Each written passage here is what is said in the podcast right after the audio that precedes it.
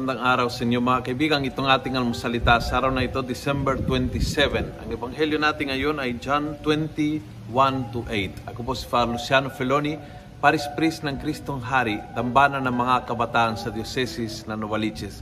Sabi ng ebanghelyo, Mary ran to Peter and the other disciple whom Jesus loved. She said to them, "They have taken the Lord out of the tomb and we don't know where they had laid him." Peter then set out with the other disciple to go to the tomb.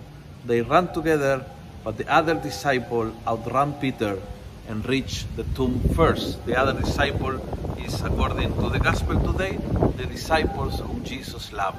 Kapag ikaw ay naramdaman na mahal ka ng Panginoon, mabilis ka tumakbo kaysa iba. Meron kang kakaibang energy, kakaibang lakas, kakaibang gana, kakaibang purpose, kakaibang misyon, kakaibang focus. And so, ang paa mo ay hindi makapigil na tumakbo. Ganyan kapuno ng alab, ganyan kapuno ng energy, ganyan ka-energetic, ganyan kapangyarihan ang damdaming na mahal ka ni Jesus. Sana maramdaman po natin ngayon yung malaking bagay na yan, na ang Panginoon ay nagmamahal sa iyo ng todo-todo.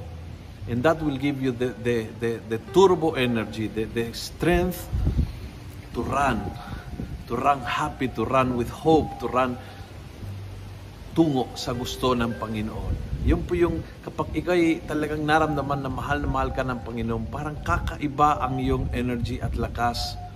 At yun ang naramdaman ni Juan.